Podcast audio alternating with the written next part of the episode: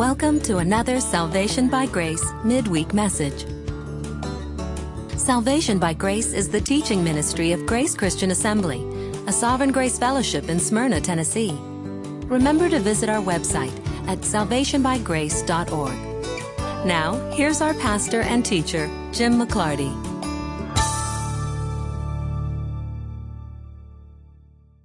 All right, let's begin our evening. Heavenly Father, thank you for gathering us together in this building this evening.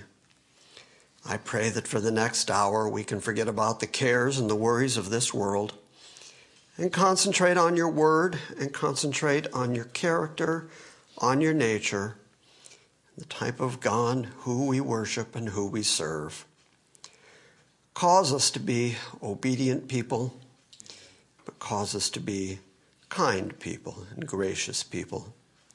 Continue to knit our hearts together with each other so that we can continue to live as the body of Christ and be a demonstration of the love of Christ in the world as the world continues to get increasingly crazy. Thank you for the sanity that we find in your word and in the knowledge, in the doctrine, in the theology that comes from your word. Thank you for assuring us that even though everything may seem a little scattered, you've got it all under control. And we don't understand it all right now, but we will understand it by and by. So we thank you for that knowledge. So attend to your word this evening, and may the things that we do here tonight be to your glory, to your honor, and to the praise and worship of your Son. We pray this in Christ Jesus' name. Amen. Turn to the book of Malachi. I don't think I mentioned last week that Malachi simply means my messenger. That's the best translation of the name.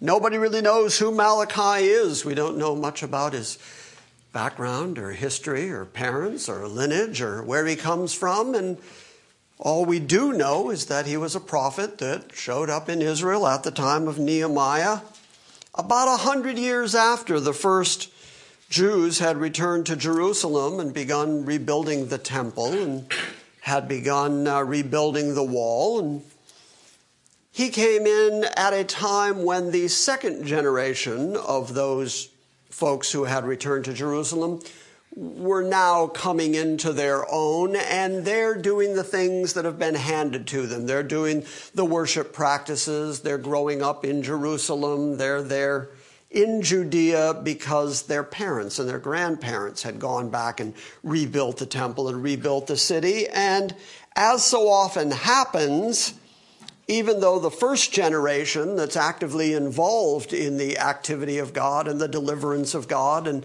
the people who see the miracles of God's deliverance back to Judah and the rebuilding of the temple, those folks really have a zeal for what's going on because they can see God's hand in it. But the generations after them, their kids and then their grandkids, don't have that same level of zeal because, well, they weren't there when all the exciting stuff happened. They were just kind of handed this is God's law, this is how you do things, this is the worship. So at this point, as Malachi is prophesying, things are not good in Jerusalem. As you're going to see, there's been a drought, and so they don't have a good amount of food. They are still under the headship of the Medo Persians and soon to be under the headship of the Grecians and then the Romans. And so they really haven't come into their own. They don't have a king. And so things are just not going well. And so apparently they have begun to question well, where is God in all this? Apparently, God doesn't really love us. Yes, He chose us, but apparently He's sort of forgotten about us, which is why Malachi starts where we looked last week, the, he starts at, I have loved you. God says, I have loved you. And you're going to say, How? How has he loved us? Because they're looking at their circumstances. They're looking at what's going on. They're looking at their own lack of food and their own intermarrying. They have now begun to even divorce their Jewish wives and have started intermarrying with the surrounding nations, people who worship a foreign God. These are things that God has said specifically don't do. Well, you're going to see here that God is going to say to them, even though they're under these terrible circumstances, and even though they've lost their excitement, and even though they have gone through the drought, He's still going to say, I'm here, I'm with you, I know what I'm doing. And in the course of that, Malachi is even going to get eschatological on them and say to them, This isn't the whole thing. What you're seeing right here and now isn't the end of it. This isn't the way it's going to go on forever. God has bigger plans than that. And so we're going to look tonight at all four chapters of Malachi. It's not a long book. And one last point that I want you to understand as we're looking through it is that it does have a context. It is written during the time of Malachi, and it is directed, you'll see it very clearly, it is directed to the Jews living in Jerusalem at the time of Nehemiah. And that is why Malachi says the things he says. I'm emphasizing that again because, as I brought up last week, this is not written to the church. Therefore, the very common way that the church will use Malachi to encourage tithing out of you simply is not a good use of the book of Malachi because Malachi has a particular audience it's written to, it has a particular context, a particular place in history. It has, get this right, it has nothing to do with the new covenant. It has nothing to do with the church. It has to do with the Jews who had returned to Jerusalem. So you have to remember it in that context. And if you want to test me to see whether I'm right in that assessment, all you have to do is look at the rest of the book. Look aside the tithing part and look at the rest of it and ask yourself, can this possibly apply to the church? And the answer across the board is going to be no. That doesn't apply to the church. When was the church ever instructed not to intermarry with the people of the surrounding nations? Well, the church never was, but here God is going to hold them guilty for doing that. How does that apply to the church? Well, it doesn't. Uh, when did the church ever bring unclean sacrificial animals to God? And have a priesthood and Levites. When did that ever happen? Well, it doesn't, and that's because the book of Malachi simply doesn't apply to the church. But far too often, people get a hold of those tithing verses and they glom right onto it and start with, You have robbed me. And you'll say, Wherein have we robbed you? In tithes and offerings. I can't even tell you how many sermons I have heard through the years that incorporate that portion of Malachi in order to inspire more giving out of people. But that's a completely wrong use of the book of Malachi. And personally, I think it's an abuse of God's word because God never said that to the church in order to threaten the church into giving. So that's why we don't threaten people into giving. Make sense? Yes. Okay. We have a fair bit of reading to do tonight, but I think that kind of covers the basics. The oracle of the word of the Lord to Israel through Malachi. So I asked you last week, who's it to? Israel. Israel. Uh, does it say to the church? No. Does it say to Steve? No. No. It has nothing to do with the church now, it has to do with Israel. I have loved you, says the Lord, but you say, How have you loved us? Because they're looking at their circumstances. They're saying, This isn't love. How is this love? The answer is, Was not Esau Jacob's brother, declares the Lord. And yet I've loved Jacob. Okay, they are all descendants of Jacob. The Jews are descended from Jacob, and they know Jacob I loved, Esau I've hated. That is something that goes all the way back to the birth of the two children, and that the older is going to serve the younger, and the younger got the birthright. Now God is expanding on that and saying, I have hated Esau, verse 3, and I made his mountain a desolation. Well, that's historically true. That's historically accurate at that point. Edom has been destroyed. The Edomites, the descendants of Esau, have been through a terrible time, and Edom has been destroyed. So God is saying, look, if I can destroy Edom because I've said from the beginning that I'm against them, then why do you question that I'm for you since you still exist and you're still in Jerusalem? I have hated Esau, and I have made his mountain a desolation and appointed his inheritance with the jackals of the wilderness. Not a really great inheritance. And though Edom says, We have been beaten down, but we will return and build up the ruins, thus says the Lord of hosts.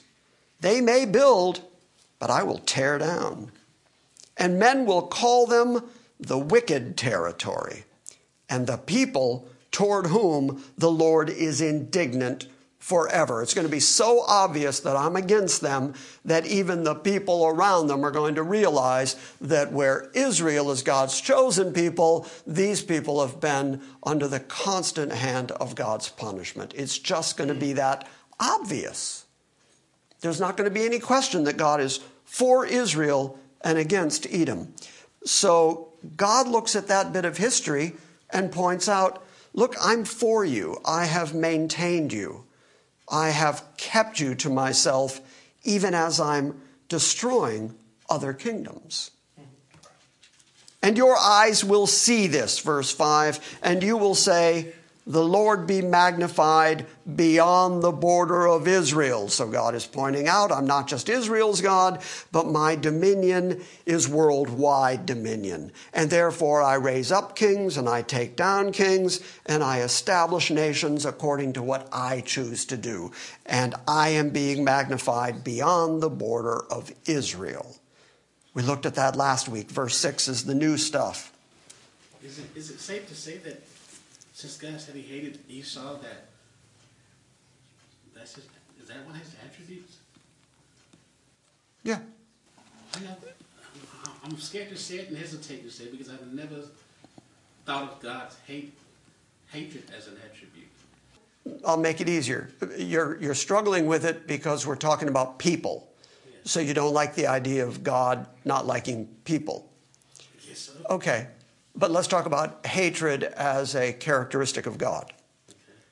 Can you imagine God hating sin? Yes. Okay, then it's an attribute of God, isn't it? Yes. Okay. That was kind of easy, wasn't it? Yeah. Thank you. It's a cognate of his holiness. Pardon me? It's a cognate of his holiness. It is. It's just part of his holy character, his holy nature. So now God puts them on the stand essentially and says, A son honors his father, and a servant honors his master. Then, if I am a father, they, by the way, would refer to themselves as the sons of God. They would see themselves as the offspring of the covenant that was made with God. So they would see themselves as the sons of Yahweh. So he says, then if I am a father, where is my honor?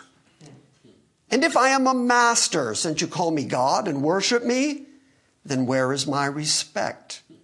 Says the Lord of hosts. By the way, I think we could kind of say that universally. Amen. If we're going to say God is sovereign, shouldn't he engender the respect that a sovereign has? If you're going to say, Our Father who art in heaven, shouldn't you actually honor him as a father? Honor him with your life, with your decisions, with the things he has given you. He deserves his honor, he deserves his respect. That's part of the character and nature of God. So if I am a master, where is my respect, says the Lord of hosts? O priests who despise my name. But you say, How have we despised your name? He answers, You are presenting defiled food upon my altar. But you say, How have we defiled thee? In that you say, The table of the Lord is to be despised. Now, notice where he put this. First off, that phrase, the table of the Lord, is only found here in Malachi. It's found twice, and it seems to be a reference to the altar. And they're bringing not the best of their flocks, not the things that God had told them to bring, but lame animals or blind animals, the animals that they would rather not have breeding at home are the animals that they're sacrificing to God. So, in other words, they're not doing what God said to do when they are sacrificing to God, and yet they think their sacrifices are somehow pleasing to God, are somehow satisfying to God. But look at how God says He views that. It's not, well, you tried. Well, you did your best. He says, I take that as you despising my table. When it's time to come worship me and sacrifice to me, I take that as you despising the worship of God.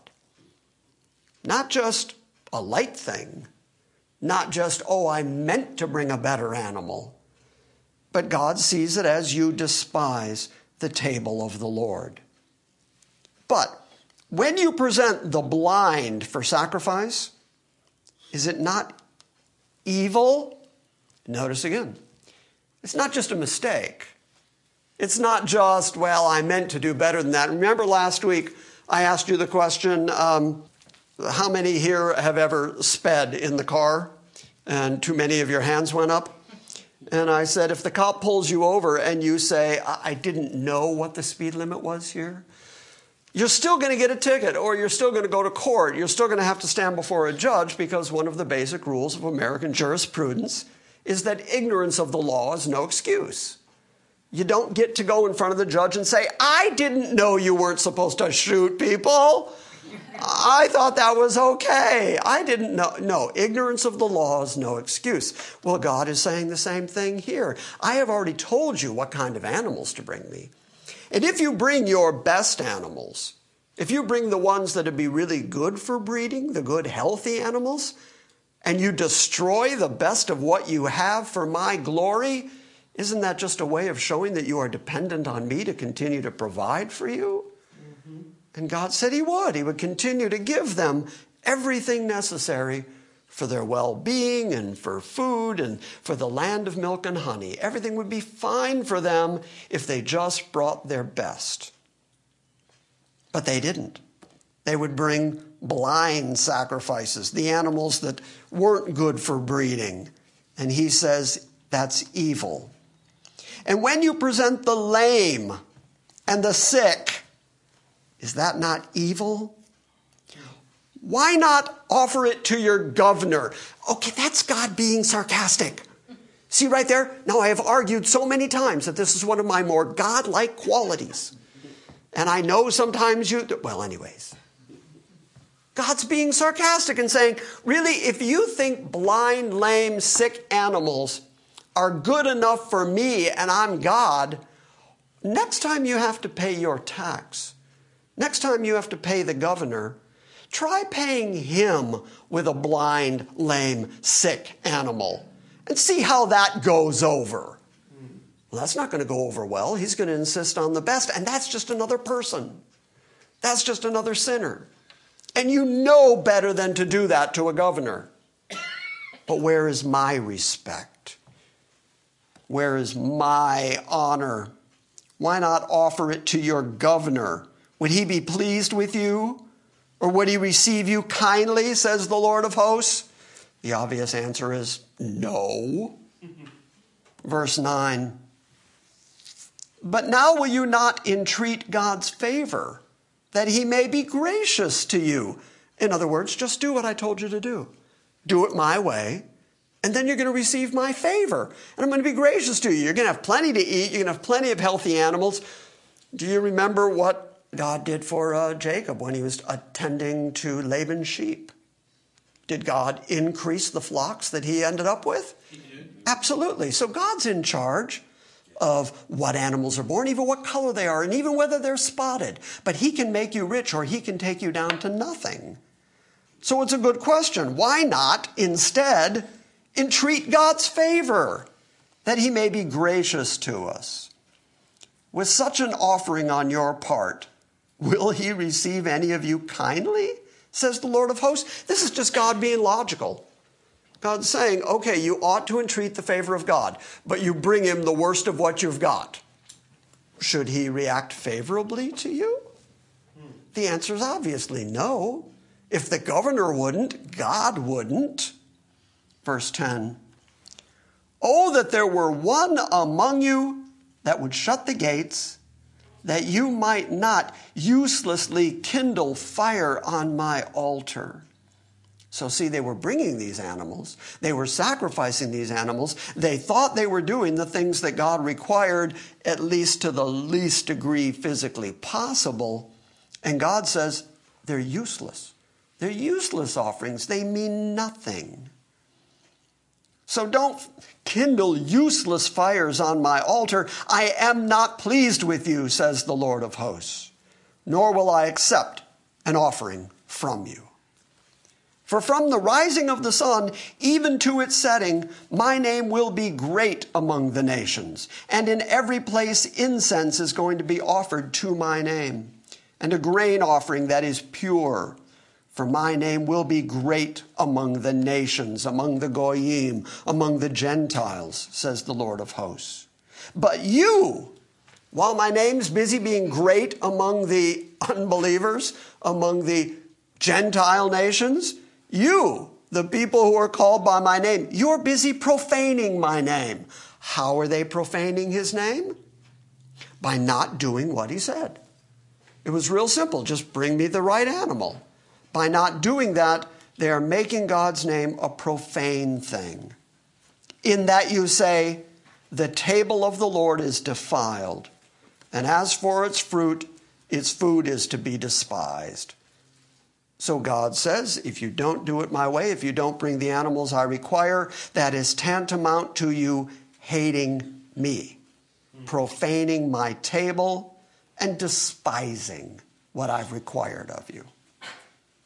So you also say, verse 13, my, how tiresome it is. Anybody feel that one? I guess I shouldn't have my hand up. I guess I should put my hand down then.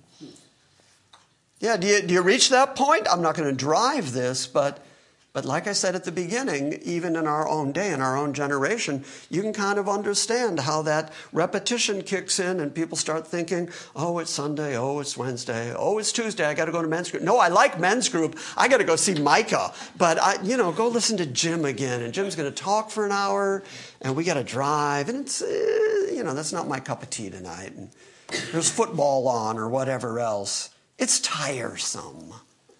Well, that's what he's saying. You, you know what my commandments are, you know what my requirements are, and yet you have found that tiresome within yourself. My, how tiresome it is. And you disdainfully sniff at it, says the Lord of hosts. You know what he means? Putting your nose up at it. I don't need that. I don't need to do that and you bring what was taken by robbery, and you bring what is lame or sick, so you bring the offering. So should I receive that from your hand, says the Lord? Again, the answer is obviously no, but cursed be the swindler who has a male in his flock, which is what God would require for a sacrifice, and he vows it, but then he sacrifices a blemished animal to the Lord. Notice God even says, I know what you got. I know what you have. I provided it for you. And you're like a swindler. You're like a cheat. You say, even though you've got the good animal, and even though you say, oh, that's for God, that's, that's a sacrifice that I have already uh, vowed to God. But then what do you bring me? You bring me a sick, lame animal, a blemished animal, which I said, don't bring. And yet, says the Lord, I am the great king, says the Lord of hosts, and my name is feared among the nations. Okay, quick question. Let's do a, a quick bit of theology. Okay? Uh, we need to pick on somebody. We're going to pick on Josiah. Here we go. This will be fun. So, Josiah, uh, that's the end of chapter one. Explain to us, please, what does that have to do with the church? It doesn't. It doesn't. He is so theologically adept that he was able, in a single quick sentence, to sum up what I was driving at. That doesn't have anything to do with the church directly. It may tell us something about the character and nature of God and may inspire us to react to the character and nature of God. But when was the last time any of you were required to kill an animal for God? When was the last time you had to bring a ram or an ox to church? And please don't. If you have a ram or an ox at home, leave them at home. But that's not the sacrifice that God requires. The final sacrifice has been made, and it was a perfect sacrifice, and God fully accepted it. So, what does all this have to do with us? Well, nothing. Oh, but what about the principle of the thing? I just said, in principle, we can understand the character and the nature of God. But if you're saying in principle we need to bring animals to God, No. then no. Principle as, as far as us giving and things like that. If I were going to preach a giving message, which I'm perfectly willing to do starting now, since you brought it up, no, no, no, no. If I were going to preach a giving message, I'd go to the New Testament where there are plenty of passages that talk about appropriate new covenant grace giving. And I would teach my giving message based on that. I would not go here to rules that are required of Israel that aren't required of us and somehow allegorize those in order to get money out of you. I agree with that. Well, good. I'm glad you agree with that. But, but the thing thinking about it is, um, it says that the Old Testament is for our learning. It is. And for our instruction. Oh, yeah. But like I just said, would it be a convincing giving message, since you brought up giving? And would it be an appropriate use of the Bible, knowing that we have all these new covenant passages about giving? They that preach the gospel should live of the gospel. Let every man give according as he purposes in his heart, so let him give. All those passages are written to the church and do apply to the church. So if we're going to preach giving, shouldn't we go there? Why would we go here? Okay. All right, chapter 2. And now, this commandment is for you, O priests. He's going to talk about the Levites. He's going to talk about the priests, the separated tribe that is supposed to serve in the temple. And then the tithes belong to them. God is going to provide for them and take care of them. So he says, if you do not listen, and if you do not take it to heart to give honor to my name, says the Lord of hosts, then I will send the curse upon you, and I will curse your blessings. And indeed, I have cursed them already because you are not taking it to heart. What he's talking about is you have been saying to the people as they bring their sacrifices, you have been giving them the blessings of God. And you have been speaking words of blessing over their sacrifices, over their gifts. But because you're not doing it the way I require, I'm going to curse your blessings. While you think you're handing out my blessings to people, I'm going to make sure to curse those blessings. Now he's going to describe how he's going to do that. And it's very, very colorful language. In fact, I have heard preachers before try to clean up this section of Malachi because they think they're kind of saving face for God. But God is perfectly willing to be really blunt. Here's what he says. Verse 3 Behold, I am going to rebuke your offspring, and I will spread refuse on your faces, the refuse of your feasts, and you will be taken away with it. What is he talking about? Well, one of the ways that they were instructed to prepare the feasts and to prepare the sacrificial animals is that they had to take out the inner parts where the, the King James uses the word the offal, which I like to pronounce the awful. And they would take the part of the digestive system that holds the refuse, and they would have to take that out and not burn it with the sacrifice. That was a separate thing. And so that is the refuse of the sacrifices. And if the priest did not do that, they would be ceremonially unclean. That is why that refuse and the offal had to be separated from the sacrifice. God says, while you're busy doing your sacrifices because you think your hands are clean in the midst of all this, I'm not just going to dirty your hands, I'm going to rub it in your face. I'm going to make you so ceremonially unclean that it's going to be an embarrassment to you how unclean both you and your offspring are going to be. I will spread refuse on your faces, the refuse of your feasts, and you will be taken away with it. Then you will know that I have sent this commandment to you, that my covenant may continue with Levi, says the Lord of hosts. My covenant with him, speaking of the whole tribe, was one of life and peace. And I gave those commandments, that covenant, to him as an object of reverence. In other words, they were supposed to revere me. They were supposed to understand with each animal that they sacrificed that this was all part of the worship, the sacrifice, the reverence of me as their Lord and Master. So that he revered me and so that he stood in awe of my name. True instruction was in his mouth. In other words, I told him exactly what to do. If he just repeated what I said, then he would instruct the people in truth, in righteousness, and unrighteousness was not found on his lips. He walked with me in peace and uprightness, and he turned many back from their iniquity. For the lips of a priest should preserve knowledge, and men should seek instruction from his mouth for he is the messenger of the Lord of hosts. So, how is the priest supposed to be a messenger of the Lord of hosts? How is he supposed to preserve knowledge? And how is he supposed to give instruction to people? By saying what God said. God has already laid it out. Now, you, as my priest, just recite what I said. When the people come to you, you give them the right instruction. You are a messenger from the Lord of hosts. Verse 8 But as for you, you have turned aside from the way, and you have caused many to stumble by the instruction. You have corrupted the covenant of Levi, says the Lord of hosts. So I also have made you despised and abased before all the people, just as you are not keeping my ways, but are showing partiality in the instruction. We don't know exactly what that partiality was outside of they obviously were accepting unclean animals and blind animals and lame animals from people who had good animals and should have sacrificed them. And rather than instructing them in the ways of righteousness, they were just accepting whatever the people brought and not teaching them the ways of God properly.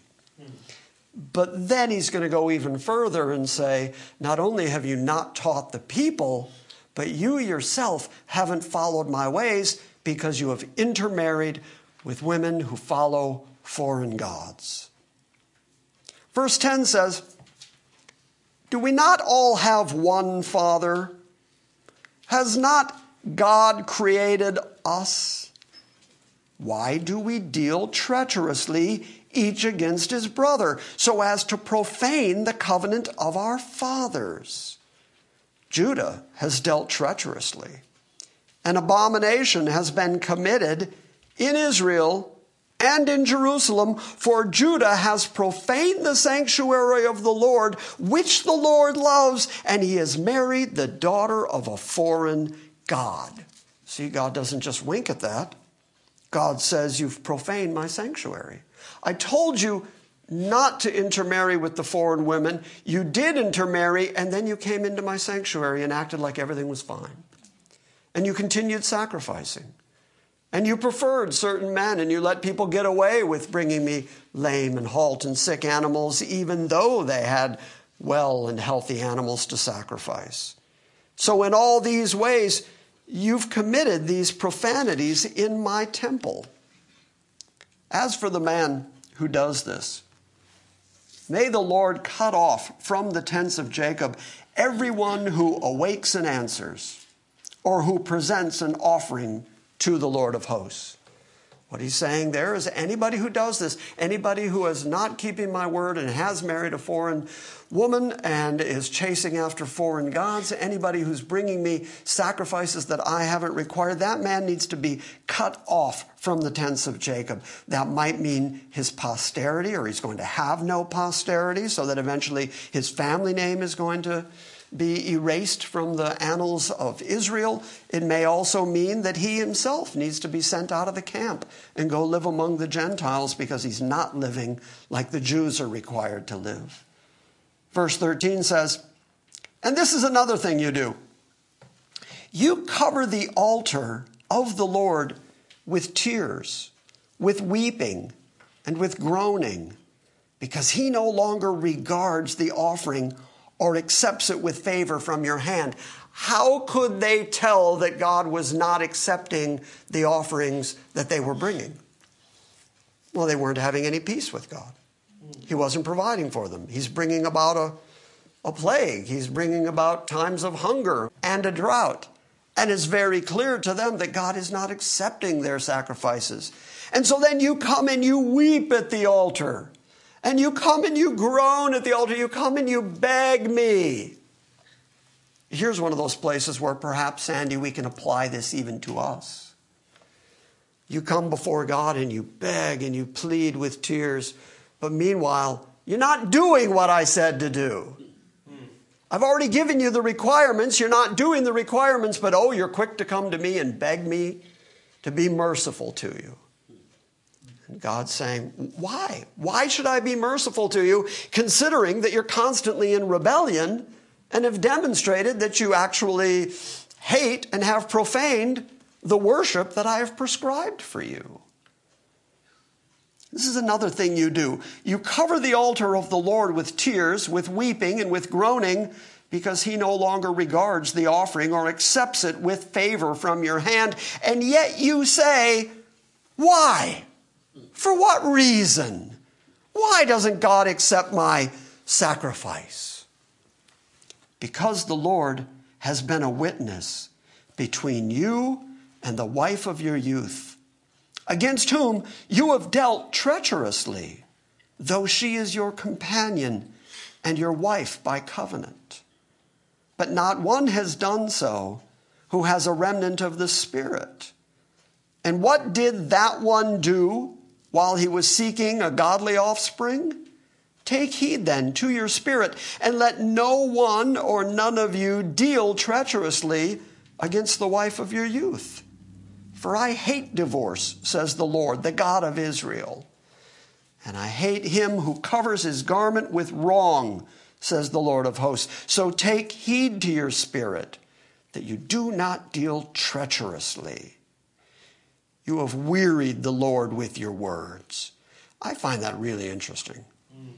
That you can come to God over and over again, please God, begging God, praying out to God, crying out to God, weeping all these tears. And yet, if you're not doing what He has told you to do, at some point He becomes wearied by it.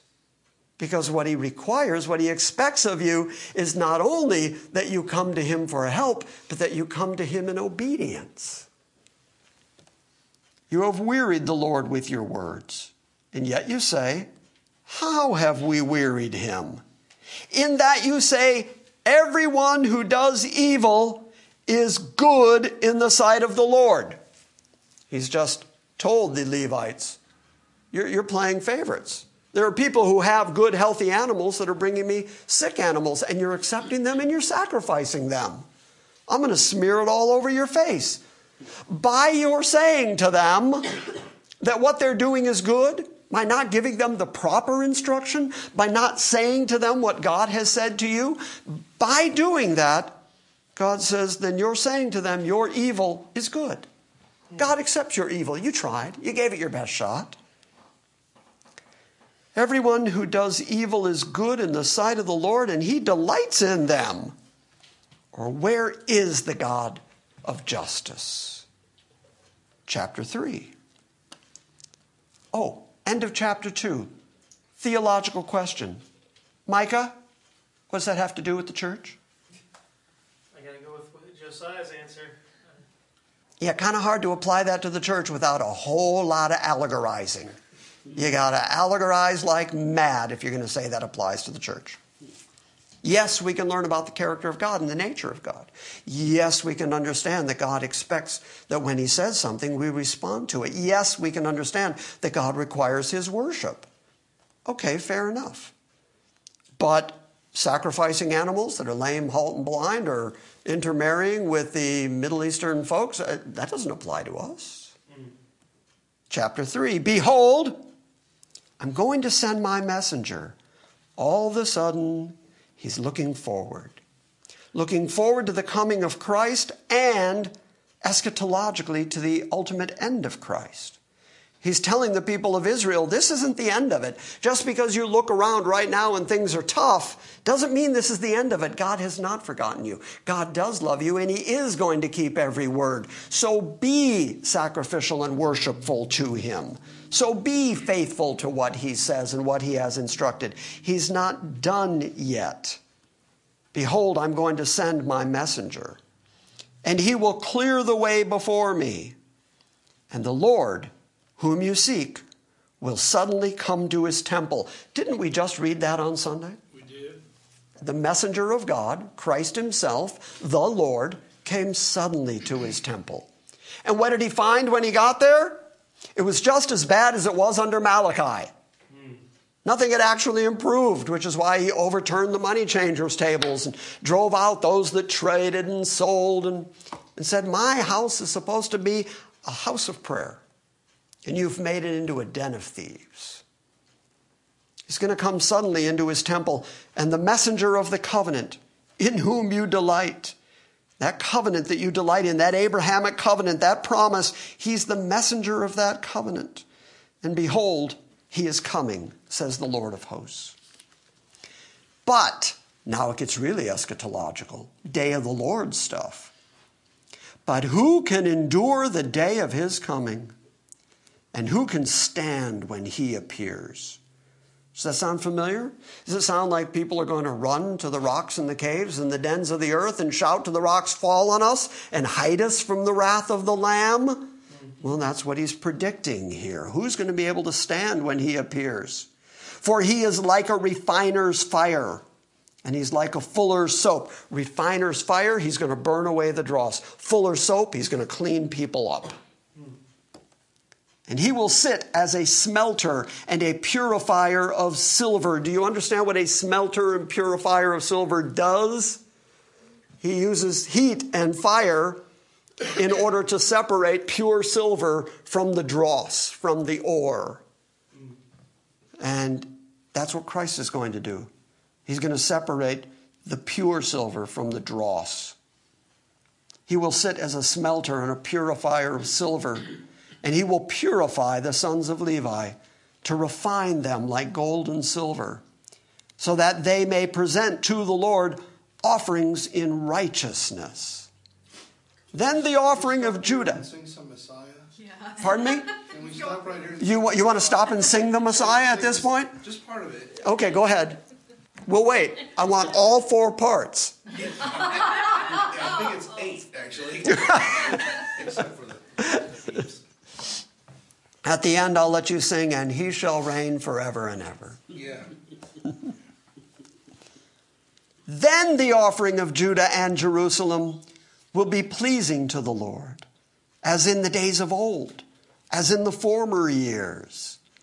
Then I will draw near to you for judgment, and I will be a swift witness against the sorcerers and against the adulterers and against those who swear falsely and against those who oppress the wage earner in his wages, the widow and the orphan, and those who turn aside the alien and do not fear me, says the Lord of hosts. For I, the Lord, do not change. Therefore, O sons of Jacob, are you not consumed? How guilty are they? He's saying what you deserve is to be completely wiped out. That's what you deserve. I told you about the birthday card that I got from Micah, right? Told you that on Sunday. That he scratched out, you deserve a good day or happiness or joy or whatever it said. He scratched that out and he wrote, What you deserve is hell forever. and, and what God is saying to the Israelites here you deserve to have been wiped out a long time ago.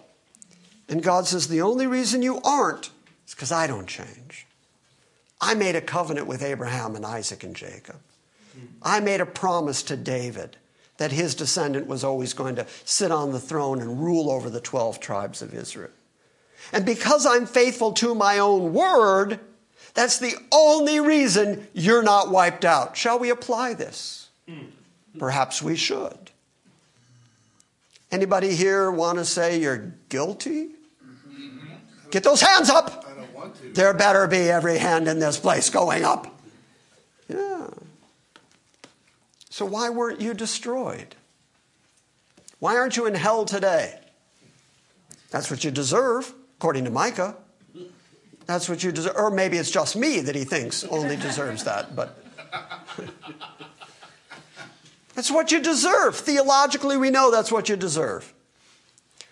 Even if we're speaking doctrinally about, let's say, the five points of Reformed theology, it starts with total depravity. If you're totally depraved, then you deserve hell forever. Why don't you get that? It's not because of you. It's not because you cleaned yourself up. It's not because you got good enough now. It's because God, who doesn't change, made promises to his son and elected himself a people before the foundation of the world. And those people cannot be lost and cannot lose their own salvation because God is faithful to the promise he made to somebody else. Not even to you, to his son. And you are just the recipient of the grace and the mercy that is part of the fact that He chose you before the foundation of the world. So God says it right here to the Jews For I, the Lord, do not change. Therefore, that's the reason, O sons of Jacob, that you're not consumed. From the days of your fathers, you have turned aside from my statutes, and you have not kept them. Return to me, and I will return to you, says the Lord of hosts. But you say, How shall we return? And now, suddenly, the book of Malachi is about the church. At this exact moment. Because verse 8 says, Will a man rob God? And yet you're robbing me. But you will say, How have we robbed thee? In tithes and offerings. You are cursed with a curse, for you are robbing me, the whole church of you. Okay, it says the whole nation of you, but we can't point that out. We just have to say the whole church of you. Bring the whole tithe into the storehouse because, as you know well, your local church is now the storehouse for Israel somehow that the Levites eat out of and the widows and the orphans. So that there may be food in my house because, of course, the church is God's house. And test me now in this, says the Lord of hosts, if I will not open for you the windows of heaven and pour out for you a blessing until it overflows, and then I will rebuke the devourer for you, so that it may not destroy the fruits of the ground, nor will your vine in the field cast its grapes, says the Lord of hosts. And all nations will call you blessed, for you shall be a delightful church, says the Lord of hosts. Is that the right reading?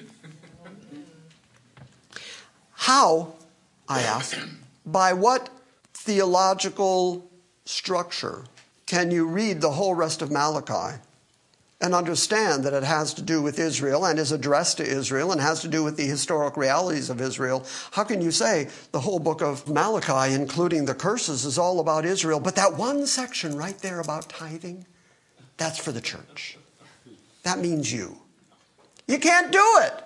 There's no logical, consistent, theological, biblical, exegetical way to do it. Has anybody ever heard a message like that? Yeah, and all your hands go up again. Yes, because we've heard it over and over again. It's a terrible abuse of Scripture because it takes away from you the freedom to give out of grace and it puts you under bondage. And Paul said, Don't give under compunction. And yet, if you give according to the threat that God's going to get you, and you give so that he'll rebuke the devourer for your sake, you are giving under compunction. So, even the idea of going to this text undermines the theology of Paul. I'm much more comfortable with the Pauline theology of giving. Have I said enough about that? I've been saying it for years. But this is the first time that we've seen it in the context of the whole book of Malachi. I hope that cements it once and for all. Your words have been arrogant against me, says the Lord. I'm in chapter 3, verse 13. Your words have been arrogant against me, says the Lord. And yet you say, Well, what have we ever spoken against you? And you said, It is vain to serve God. In other words, it's pointless.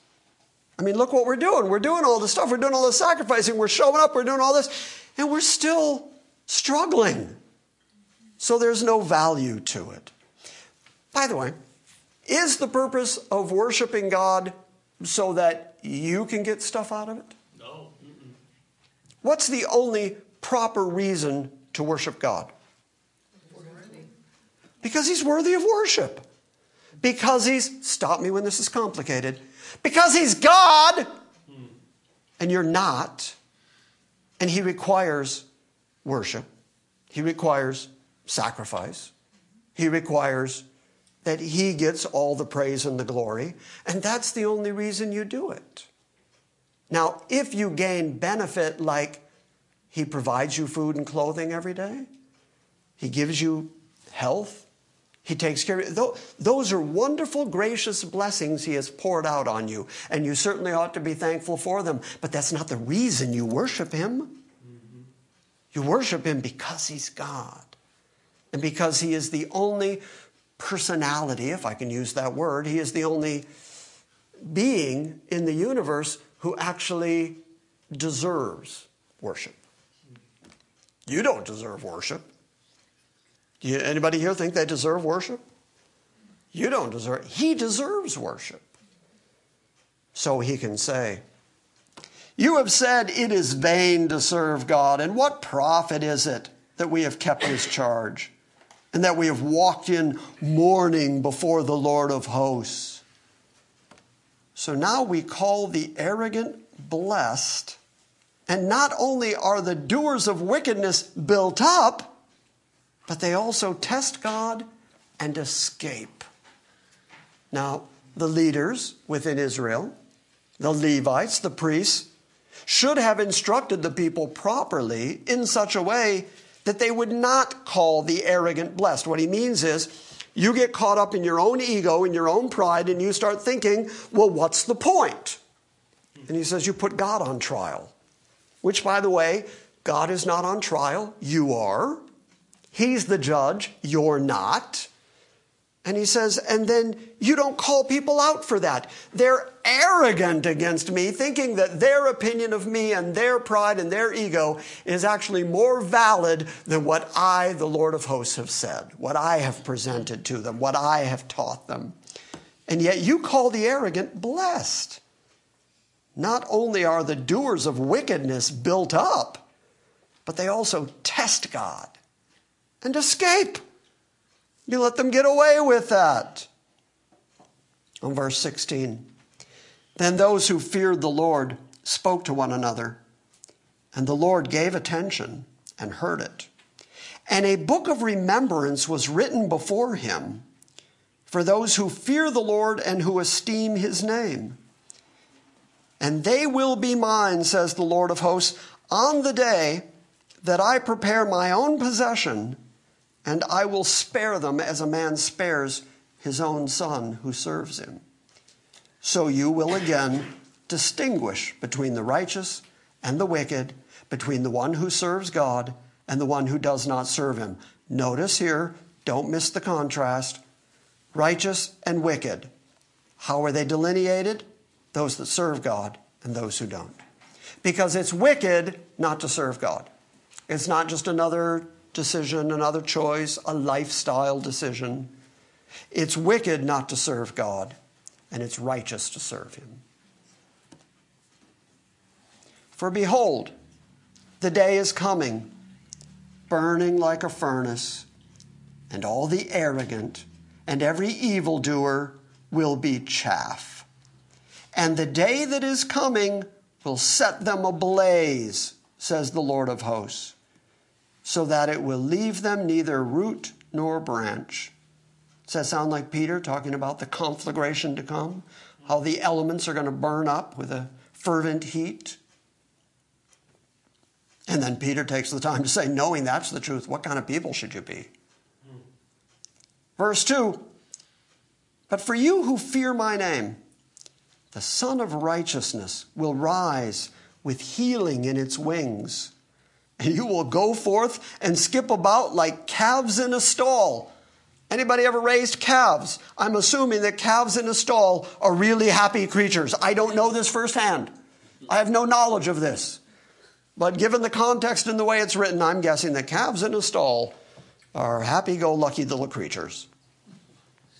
And you will tread down the wicked, for they shall be ashes under the soles of your feet on that day which I am preparing, says the Lord of hosts.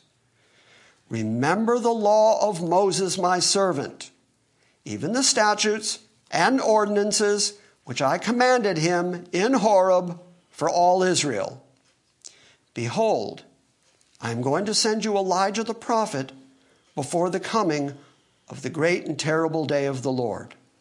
And he will restore the hearts of the fathers to the children, and the hearts of the children to their fathers, unless I come and smite the land with a curse. It's the end of the Old Testament. The last word in the Old Testament, as I often point out, is curse. Then there's 400 years of silence from God. And then John the Baptist appears in Jerusalem acting like Elijah, not getting his hair cut, wearing clothing made of animal skins and, and eating locust and honey. And he starts prophesying. And Jesus makes the connection between John the Baptist and Elijah. So the Old Testament ended with a direct reference to Elijah. I'm going to send Elijah. And the next prophet that appears on the stage of history 400 years later, Jesus connects with Elijah. And even Gabriel says to John the Baptist's father. He's going to come in the spirit and the power of Elijah. So God knows what he's doing, is the point. There is a direct connection between the Old Testament ending and the New Testament beginning. This Elijah connection. And after 400 years, finally a prophet's going to appear in Jerusalem again and do exactly what he said here. He's going to pave the way for the righteous branch, pave the way for the very Son of God, pave the way for the one who Moses said, when he comes, listen to him. So it's all been Moses for 1400 years. It's Moses, Moses, Moses. Even at the end of Malachi, there's still another 400 years to come. Listen to Moses. Whatever I said to you at Horeb, do that.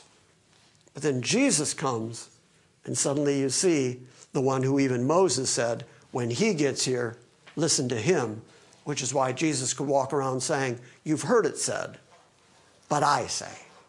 And that's the beginning of the teaching and the development of what becomes the new covenant. And as we saw last night in Romans 10, that's the end of the old covenant. So, there, we've gone through the entire Old Testament history from Genesis all the way to Malachi. And, and I hope by now, after these many, many, many years, that you've got all the details of the Mosaic covenant. Even if you don't have every detail and every 613 rules planted in your head, I hope you see the impossibility of achieving your own personal righteousness by following Moses. It can't be done. Now that we've looked at it in detail and have seen that for 1400 years, even Israel, who God kept saying, Do it or I'll curse you, and God kept cursing them, and God kept taking them into foreign nations, and God kept taking them out of Jerusalem. God kept correcting them, and He even says here, Do it, do it, do it again. And yet, when Jesus walked on the planet, He still had to go to the leaders in Jerusalem and say, You're not doing it. So, what does that tell you? Next time somebody says to you, you know, if you want to be really good, really righteous, really please God, all you got to do is the stuff Moses said. All you got to do is tithe. All you got to do is maybe keep the Sabbath. All you got to do is you know, just make up any Moses rule, pick a Moses rule. All you got to do is don't move a boundary stone. All you got to do is not mix fabrics. Just pick a rule out of Moses.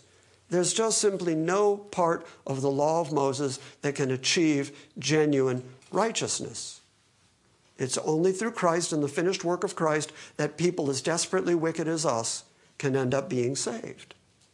And because God doesn't change, and because He is a covenant keeping God, and because He is faithful to us even when we're not faithful to Him, only then can there actually be salvation because He doesn't change regardless of how many times we mess it up.